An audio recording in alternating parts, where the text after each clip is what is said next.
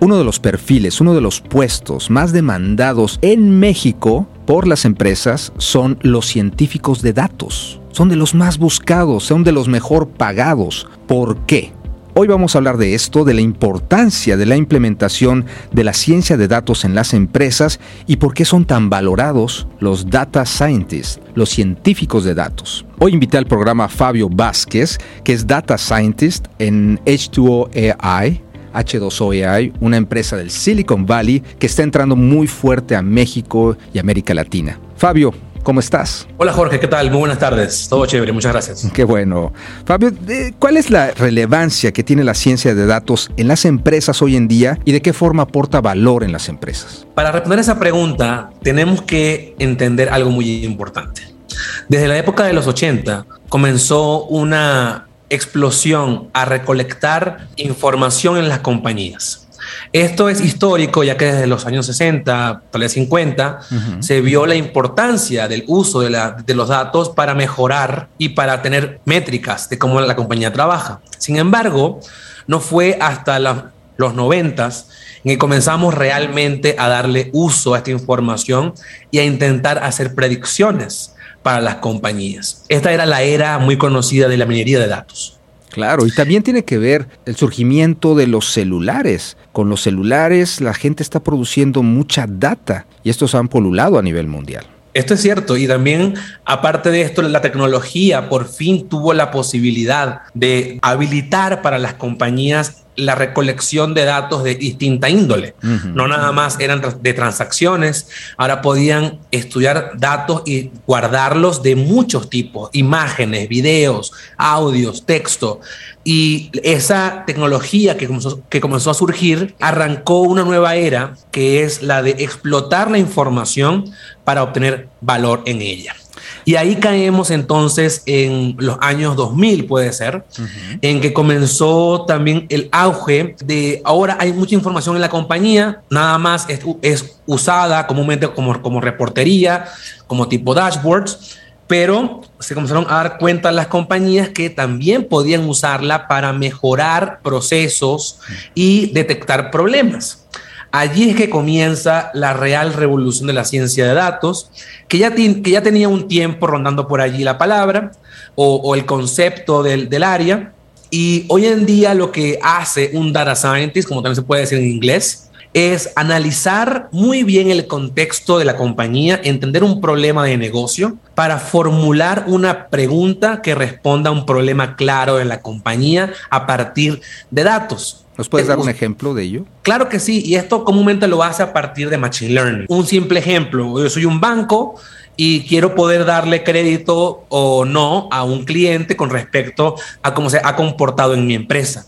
Para esto yo puedo acumular información de transacciones, demográfica de la persona, de cómo paga o no paga sus tarjetas y cuentas y créditos, y a partir de allí crear algoritmos que comúnmente tienen por dentro ecuaciones matemáticas que lo que hacen es encontrar patrones en esa información y de allí poder generar algún tipo de modelo para predecir con certeza si le debemos dar un crédito a un cliente o no. Esto es un ejemplo de millones de ejemplos que las compañías han estado usando y explotando en las últimas décadas. También si un producto va a tener una buena recepción por parte del mercado o no, lo puedes saber con data y con elementos como mencionas tú el machine learning, la inteligencia artificial, para tener el resultado. Y esto aquí es importante que lo conozcamos porque mucha gente se confunde en cuál es, o sea, qué es la ciencia de datos, es parte del machine learning, el machine learning es parte de la estadística, es una confusión que existe, tal vez la novedad que hay en el tema y quisiera tomarme un minuto para poder explicar esto. Sí, porque los datos en sí mismos, Fabio, no aportan gran valor hasta que se les procesa con inteligencia artificial y machine learning, es lo que yo entiendo, ¿no? Es correcto, y hay una frase que es muy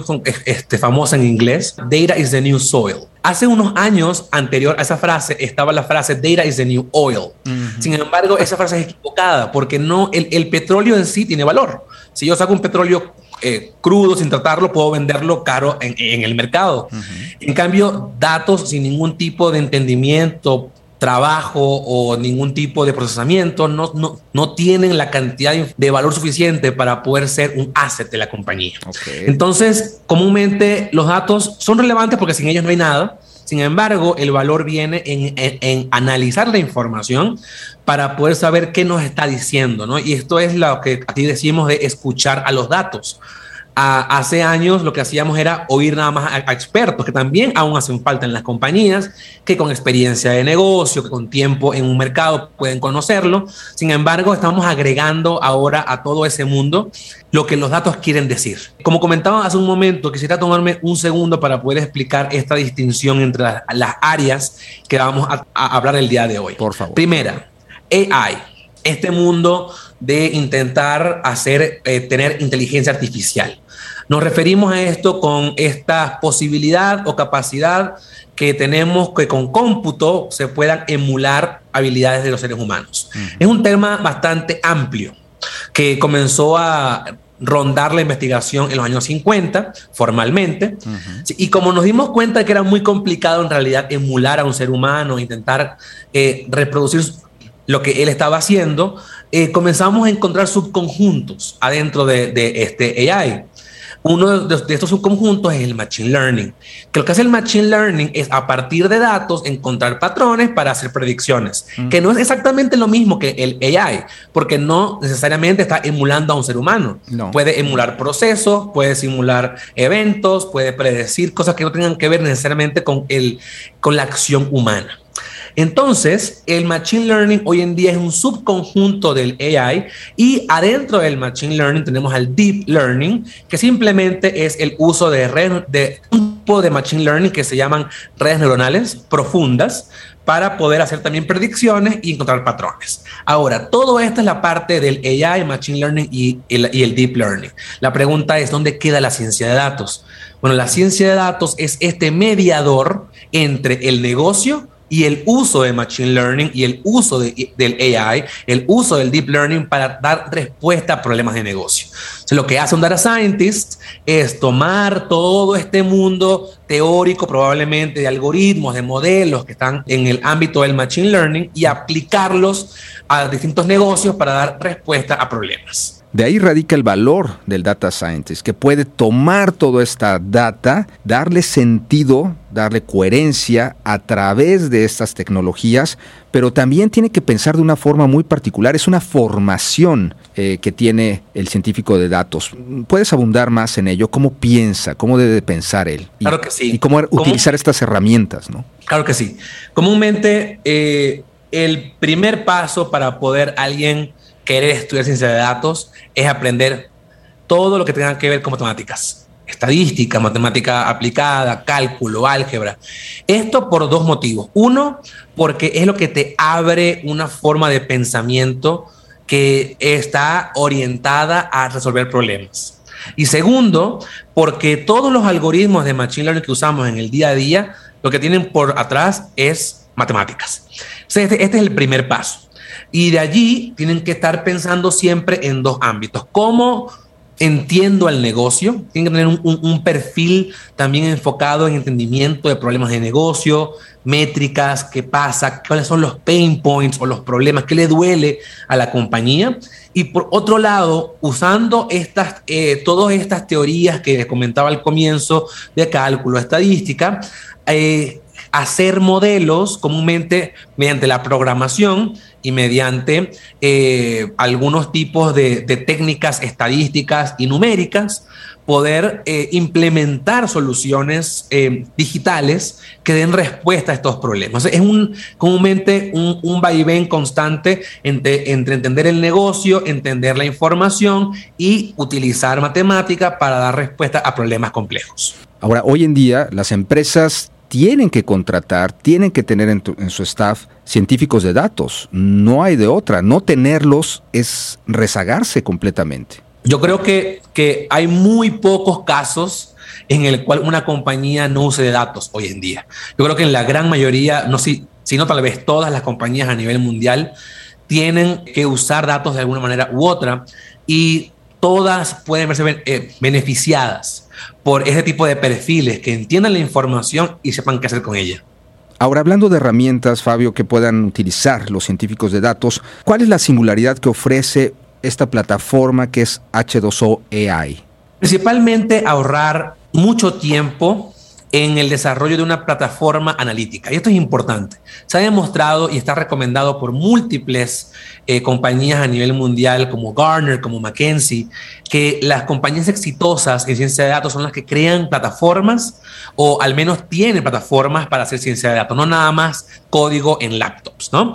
Y lo que ofrece H2O es facilitar la adopción de tecnologías muy complejas de forma muy fácil, rápida y confiable. ¿Cómo es eso? Porque lo que nos entrega es todo un suite de opciones para dar respuesta a problemas súper complejos que tomarían meses hacer, digamos, con programación simple a mano, o a veces son hasta imposibles para las compañías por falta de dinero, falta de talento. Y ahí cuando digo falta de talento es que tal vez no han conseguido las personas que puedan dar a este problema respuesta, o simplemente en su país no existe esta opción de tener ese tipo de perfiles que le den respuesta a estos problemas. Ahora, ¿cómo está estructurada esta suite de H2O.ai? Platícanos más de la plataforma. Principalmente, la compañía comenzó hace casi una década como una plataforma open source. Para quien no conozca el término open source, se refiere a que es un código abierto, código libre y gratis. Esto fue hace unos casi 10 años y fue tanto el impacto que causó en compañías a nivel mundial que comenzó la compañía a poder crecer como tal y a armar soluciones empresariales. Uh-huh. Entonces, hoy en día está armada de esta forma. Aún existen plataformas open source en H2O. Una se llama H2O3, que es la herramienta que está creada para Python y R, lenguajes de programación comunes en la ciencia de datos, para dar respuestas a problemas con programación. Okay. Tenemos Sparkling Water, que también es open source, que lo que hace es una mezcla entre H2O y Apache Spark, que es para distribuir en clusters y a gran escala para Big Data, como se llama esto, tanto algoritmos como también trabajo con la información. O sea, esa es la parte open source principal de H2O.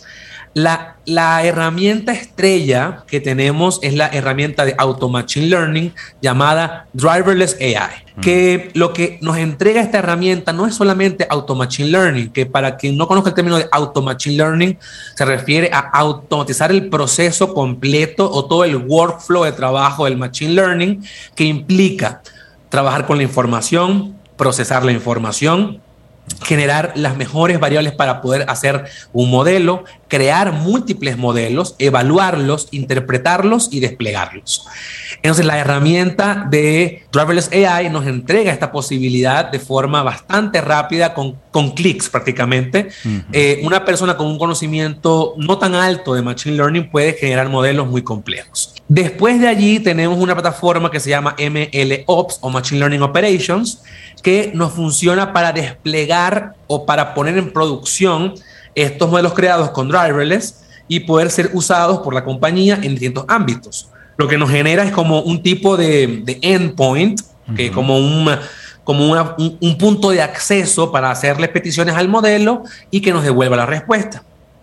De allí, en los últimos 2 años se han creado soluciones muy interesantes que fueron posibles a través de una aplicación más open source llamada H2O Wave, que es como onda en español, que lo que nos da la posibilidad es de crear aplicaciones de AI, que suena muy interesante, y lo que es cualquier tipo de dashboard, reporte o página que pueda leer internamente algoritmos de Machine Learning uh-huh. y pueda crear todo un entorno gráfico visual para usar ese algoritmo. A partir de Wave se crea lo que se llama el App Store. Y el App Store tiene la idea de darle al cliente la posibilidad de todas sus aplicaciones creadas con Wave, poder concentrarlas en un solo lugar y que sean el lugar en donde el negocio dedica el tiempo a utilizar y a obtener el valor de la ciencia de datos. Todos estos productos completos, todo este conjunto que hablé de productos, se han condensado hoy en día en una sola plataforma que se llama H2O Hybrid Cloud, que puede desplegarse tanto on-premise como en cualquier nube famosa, y contiene todos estos productos como tipo funcionalidades. Anteriormente cada uno era un producto por sí mismo. Hoy en día son funciones que tiene la plataforma completa de H2O Hybrid Cloud. ¿Las ventajas de utilizar una plataforma así con relación a otras? Principalmente, la plataforma tiene el estado del arte en algoritmos de Machine Learning. Aquí me refiero a la funcionalidad de Auto Machine Learning. Tenemos los algoritmos más potentes y más usados por las compañías más relevantes a nivel mundial y están disponibles para cualquier persona que tenga el producto en unos simples clics. Por otra parte, tenemos la posibilidad de hacer algo que llamamos One Click Deployment, o en español, despliegue de modelos de Machine Learning en producción en un solo clic. Es súper fácil de hacerlo sin complicarse con cómo pongo el servidor, cómo armo el código para colocarlo en producción, que le cuesta mucho a las compañías. Y por último, poder generar este tipo de dashboards que son para el negocio final, claro, en el que ellos puedan entender y encontrar el valor que ya habían capturado los data scientists en unas pantallas que para ellos, sin saber tal vez nada de Machine Learning, pueden acceder con su tablet, con su desktop o con su celular y tener todo el poder del AI en sus manos. Wow. Me llama mucho la atención, Fabio, que tengan una App Store. Platícanos más de ello. ¿Cómo es una App Store dentro de una plataforma de inteligencia artificial y Machine Learning como es H2O? Bueno, imagínate tu celular que hoy en día utilizas. Cuando tú quieres hacer algo diferente, lo que haces es ver si existe una aplicación para hacerlo. Claro. Para eso. Exacto. Es poco probable que te pongas a armarla tú de cero, ¿no? Exacto. Entonces, hoy en día lo que le estamos dando a las compañías es darle el poder a los desarrolladores, a los ingenieros de datos y a los científicos de datos para crear herramientas que puedan ser usadas por el negocio de forma simple y que las concentren todas en un App Store que luce como cualquier App Store de un celular o una página de aplicaciones. Le das clic, el usuario final de negocio lo que tendría es esta pantalla de aplicaciones y hoy dice, quiero ver cuál es la predicción de ventas el mes que viene y abre la aplicación y tiene su forecast. Quiero ver cuántos clientes están en peligro de dejar la compañía en el siguiente cuarto del año. Abre la aplicación y tiene sus dashboards. Y todo esto por dentro lo que tiene son comúnmente modelos creados por la herramienta de Driverless de Auto Machine Learning. Entonces, y estas aplicaciones, lo genial que tiene es que están construidas en Python y cualquier data scientist de la era moderna que trabaje en Python no le costará mucho en realidad crear estas aplicaciones y poder en realidad agregar valor a la compañía. Dos cosas maravillosas. Se me llena la cabeza de preguntas, pero una es, ¿ya hay algunas preestablecidas, prehechas, o uno las tiene que desarrollar estas aplicaciones?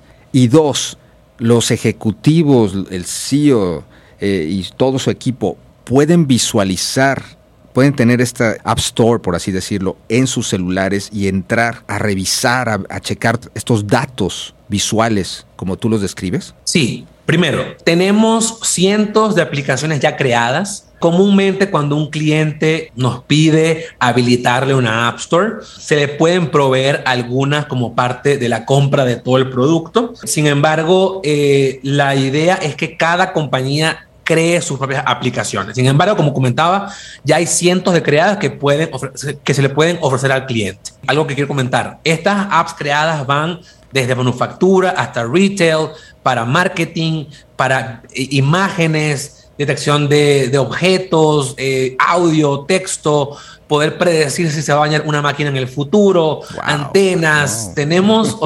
Tenemos clientes en realidad de todos los ámbitos posibles. Tenemos clientes que hoy en día utilizan el App Store para crear dashboards de COVID, por ejemplo, ¿no? Entonces tiene toda la clínica acceso, y eso te responde un poco la segunda pregunta. Se le puede dar acceso a quien quiera la compañía. Si la compañía quiere que sea pública, la aplicación puede ser pública y publicarla a cualquier que quiera usarla, o que cualquier persona de la compañía misma pueda tener acceso, como comentabas tú, en su celular, en una tablet o en su laptop. Platícame de las que más te llamen, las que más te han sorprendido, las aplicaciones que dices, wow, esto es increíble. Mira, hay dos que me llaman mucho la atención que fueron creadas por compañeros. Una es detección de fraude en cheques. Es algo que es muy común en compañías bancarias. Uh-huh. Y es tan simple como que el ejecutivo que está enfrente de ventanilla coloca el cheque en la cámara web y le detecta si es falso o no es falso. Wow. Y adentro hay todo un trabajo de deep learning, que es reconocimiento de imágenes con redes neuronales, que fue creado con Driverless en no tanto esa sea, se puede pensar que lo complicado fue hacer el modelo y no, en realidad fue muy simple con H2O. Y luego lo que hicimos fue crear todo un entorno visual para que la persona pueda detectar con una cámara web 3 tipos de fraude. Fraude de que si el papel con que se imprimió el cheque no es del banco. Uh-huh. Segundo, si se alteró el número, por ejemplo, eran $1,000 y lo colocó como $10,000. Y tercero, si la firma no es real. Entonces son cosas que hoy en día los bancos muchos hacen a mano y les toma tiempo hacerlo y expertos para poder hacerlo. Ahora simplemente colocar un cheque en una cámara web. Wow. Okay. Esa es una, y la otra que es muy interesante, tenemos una compañía de manufactura que tiene cientos de motores trabajando todo el tiempo y tenían un problema, y es que ¿cómo puedo predecir antes que se me dañe un motor? ¿Cómo puedo ir a atender el problema antes de que pase? Y esto fue en realidad un gran reto porque hubo que conectar sensores de máquinas en tiempo real a la plataforma, que se puede hacer sin ningún problema. Y lo que se crearon fueron modelos para calcular el tiempo de vida útil de un motor y poder detectar una alarma antes de que pase. Entonces, lo que hace esto es que le ahorra muchísimo tiempo y dinero a esta compañía, porque ahora no tiene que esperar a que algo explote o algo falle, simplemente le llega un reporte al gerente día a día o puede verlo en la página a tiempo real de cómo está cada uno de sus motores y poder tomar acciones antes de que algo pase. Fabio, definitivamente te vamos a estar invitando aquí a este podcast para que nos platiques más sobre este tipo de aplicaciones, porque muchos empresarios que escuchan este podcast seguramente ahorita estarán pensando, caray, tengo que hacer algo en mi empresa, tengo que transformarme de esta forma, y les estás dando pues el camino, las ideas correctas para hacer una verdadera transformación digital. Fabio Vázquez, de verdad, muchas gracias por haber estado aquí con nosotros, por habernos compartido la importancia de implementar la ciencia de datos en las empresas y implementar plataformas de inteligencia artificial, machine learning como H2O AI. Ha sido un placer para mí estar por acá, así que cualquier duda por aquí estamos a la orden en H2O y los esperamos muy pronto para que puedan adentrarse a este mundo maravilloso de la ciencia de datos y el AI. Fabio Vázquez, Data Scientist, H2O AI en Futuro Exponencial. Muchísimas gracias. Para entrar en contacto con H2O AI pueden escribir al siguiente correo: latamsales@h2o.ai. También se pueden registrar gratuitamente por 14 días en su plataforma, entrando a www.h2o.ai/freetrial o visiten su página de internet en www.h2o.ai.